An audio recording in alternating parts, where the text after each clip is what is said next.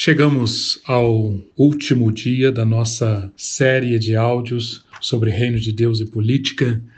Primeiramente, eu quero agradecer muito ao Deus Eterno por esse privilégio de compartilhar com você ao longo dessas oito semanas.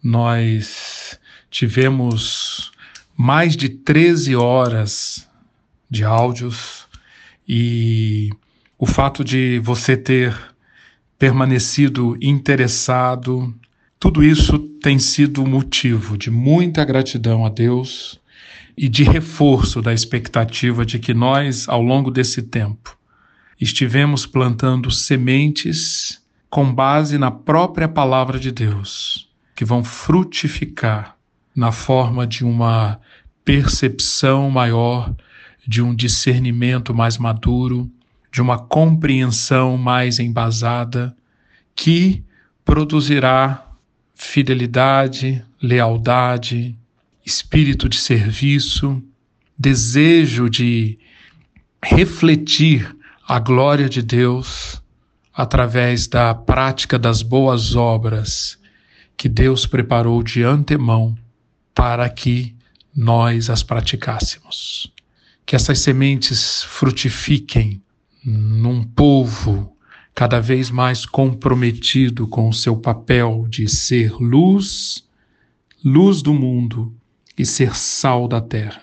Nós, ao longo dessas semanas, procuramos formar a mente de Cristo, estudando nos evangelhos, nas cartas de Paulo, de Pedro, nos livros da sabedoria, nos livros de alguns de, dos profetas, nós procuramos estudar quais são os elementos fundamentais para que nós tenhamos a mente de Cristo, para que nós olhemos as coisas ao nosso redor, pensando e praticando da mesma maneira que Cristo pensaria e praticaria. E, particularmente nesse momento que estamos vivendo no Brasil, das, esse processo eleitoral, essa conjunção de crises, de desafios, essas faturas que chegaram para sejam pagas pelo país, particularmente nesse tempo, nós tivemos um ambiente muito propício para transformarmos essas crises, essas dificuldades, essas tensões em formas de conhecer mais a Deus, andar mais perto dele e servi-lo e servi-lo de todo o coração. No nosso último encontro, eu quero convidar você para voltar ao livro de Apocalipse. Quero sugerir que você leia hoje Apocalipse, capítulo 13. Observe como essa visão, essa revelação que aparece em Apocalipse 13, assim como no restante do livro de Apocalipse, está repleta dessa dessa, dessa, desse ensino sobre a soberania de Deus. Note como, quando é descrita a besta que saiu do mar, a partir do capítulo do versículo 1 até o versículo 7, por diversas vezes João diz que foi-lhe dada uma boca, foi-lhe dado que pelejasse, foi-lhe dada autoridade.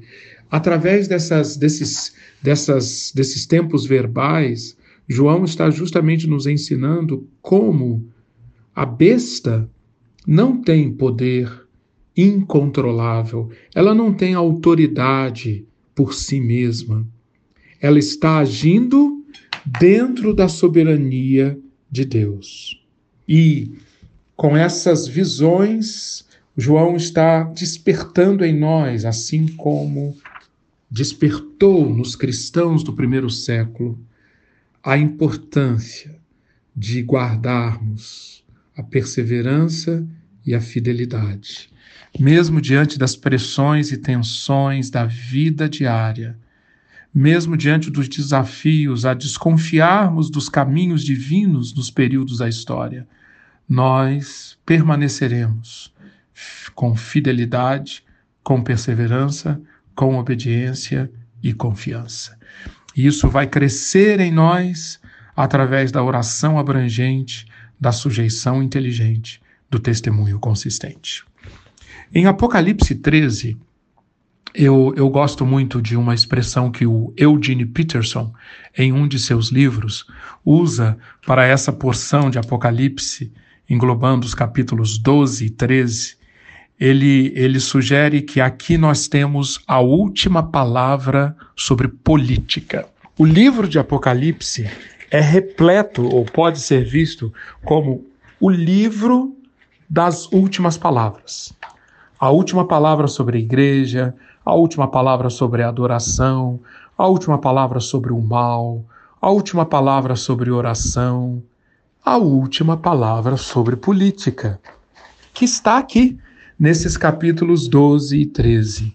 E já que nós estamos formando a mente de Cristo para enquadrarmos os acontecimentos políticos da maneira adequada, conforme o pensamento de Cristo, nós precisamos dessa última palavra sobre política. Qual é a última palavra sobre política? Conforme vimos ontem, foi tocada a sétima trombeta. No capítulo 11, já foi anunciado que os reinos do mundo se tornaram do Senhor. Fomos apresentados ao dragão no capítulo 12. E agora, aqui, no capítulo 13, somos apresentados a duas bestas. Besta, besta, a figura da besta, é para indicar algo que está fora do controle do homem. E as duas bestas, uma que sai do mar e a outra que sai da terra, são encarregadas do dragão para cumprir os propósitos dele, de Satanás, de afastar a humanidade de Deus e do seu reino. A, a besta que emerge do mar, nós vimos ontem. A besta que emerge da terra é descrita nos versículos 11 ao 18 do capítulo 13. João vê uma besta com dois chifres, parecendo cordeiro, mas falando como dragão. E João começa a, a descrever feitos, realizações dessa, dessa besta, que a partir do versículo 12 tem a ver com um exercício de uma autoridade sobre-humana. Note como é uma questão política aqui, como é uma questão de poder.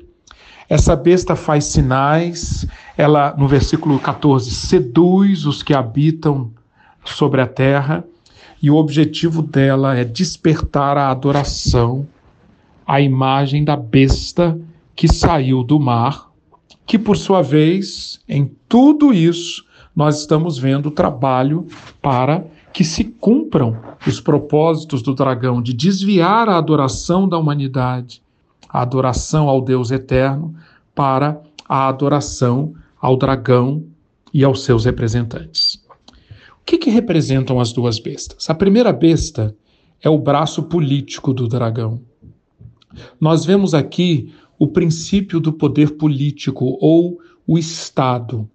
A besta que emerge do mar é o sistema alienado de Deus manipulando todos os instrumentos de poder ao seu alcance é um instrumento para a perversão satânica da sociedade através do exercício de poderes constituídos. A segunda besta, a besta que saiu da terra, é o braço religioso do dragão. A segunda besta, chamada de falso profeta, a partir de Apocalipse 16, ela justamente mostra como que política, primeira besta, e religião, segunda besta, muitas vezes se unem para que as duas faces de uma mesma moeda se complementem para levar, como vemos aqui em Apocalipse 13, os seguidores do Cordeiro a se afastarem dele. Hoje, quando nós olhamos as notícias, quando nós andamos pelas ruas, quando nós estamos no nosso trabalho, vendo todos esses acontecimentos políticos, mas muitos deles com um caráter religioso. O que, que eu quero dizer por religioso? Tudo aquilo que mexe, tudo aquilo que explora a necessidade do ser humano por adoração, devoção, culto. O ser humano tem isso dentro dele O religioso aqui, usado pela segunda besta, é justamente a canalização dessa busca do ser humano por adorar, por prestar culto, para os propósitos ou para os símbolos, para as imagens, para os caminhos, para os cultos promovidos por essa segunda besta. A primeira besta, portanto, ela explora a necessidade do ser humano por governo, ordem, previsibilidade, segurança, canalizando esta busca para a dependência de um sistema político que cumpre os propósitos do dragão, que promove o mal, a injustiça, a morte.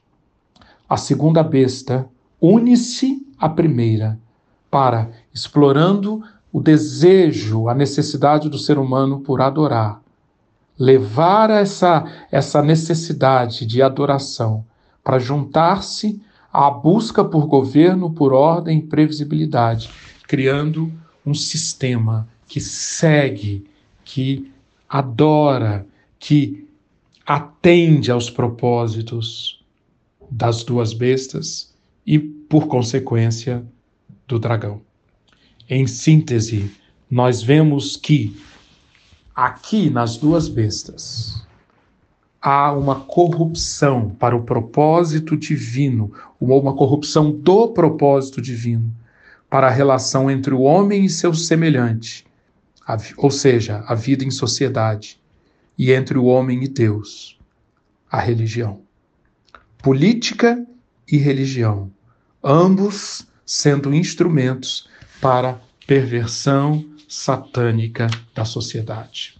Então, voltando ao que eu propus, quando nós hoje olhamos os acontecimentos, quando andamos pelas ruas, quando trabalhamos, quando estudamos história, será que nós temos esse olhar educado por essas visões de Apocalipse e pelas próprias visões de Daniel, como por exemplo Daniel 7? Será que nós olhamos esses animais de Daniel 7? Será que nós olhamos essas bestas de Apocalipse? Isso é ver em 3D. Que nós aproveitemos essa, esse, todo esse processo eleitoral aqui no Brasil, em diversos outros lugares do mundo, para desenvolver essa capacidade de olhar além das aparências, além das imagens, além dos discursos e verificarmos o movimento dessa, desses poderes do mal, disputando poder, adquirindo poder, corrompendo o poder. Esses movimentos acontecendo como parte, como parte de toda essa história que se desenrola na humanidade e que Apocalipse reforça isso, está debaixo sempre da soberania de Deus. Mas uma outra mensagem extremamente importante que aparece aqui em Apocalipse 3 é que, enquanto as bestas se movimentam, enquanto elas se unem e realizam os seus propósitos malignos, os súditos do reino dos céus, o que, que se espera deles? Aqueles cujos nomes estão escritos no livro da vida do Cordeiro independentemente das bestas de plantão, o que, que se espera? Que sejamos leais a Cristo e a ninguém mais. Apocalipse, capítulo 14, versículo 12. Aqui está a perseverança dos santos, que obedecem os mandamentos de Deus e permanecem fiéis a Jesus. Estes, os santos, os seguidores do Cordeiro, os que têm os seus nomes escritos no livro da vida do Cordeiro, estes sustentarão os princípios da lei e da ordem a qualquer custo, sem se importar de sofrer as repressivas consequências advindas das atividades das bestas.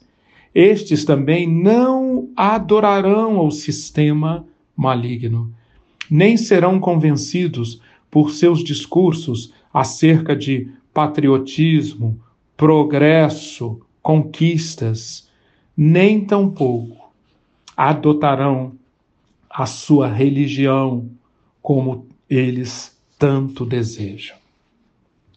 Diante dessa visão, então, do Apocalipse, eu quero convidar você para uma reflexão final. Como que nós devemos, o que, que nós devemos esperar para o nosso país, para o nosso Brasil, diante de tudo isso que nós temos acompanhado ao longo dessas oito semanas? Nós devemos ser otimistas com relação ao Brasil. Eu quero propor para você uma reflexão feita por um teólogo muito famoso, Jürgen Moltmann. Ele propôs o seguinte: ele propôs que existe uma diferença muito grande entre esperança e otimismo. Eu não sei se você está otimista, pessimista ou neutro. Não sei. Mas o que eu quero lhe propor é o seguinte: a palavra de Deus que temos estudado nos dá base para termos esperança. Qual a diferença entre esperança e otimismo? O otimismo, ensina Moltmann, tem a ver com esperar que aconteçam, aconteçam coisas boas no futuro de acordo com que já está latente, já está presente no passado ou mesmo no momento presente. O futuro está associado ao otimismo. Por exemplo, você tem um programa para fazer nesse final de semana e é importante que não chova. Você pode ficar otimista que não vai chover esse final de semana, mas com base em quê? Com base no passado das previsões de tempo. Setembro, essa época do ano, ainda não é uma época de chuvas. Então, o otimismo é esperar coisas boas do futuro com base naquilo que está na natureza, na história. Ah, mas a esperança não. A esperança bíblica tem a ver com coisas do futuro que nos sobrevêm de fora, não de dentro da natureza ou de dentro dos esforços humanos.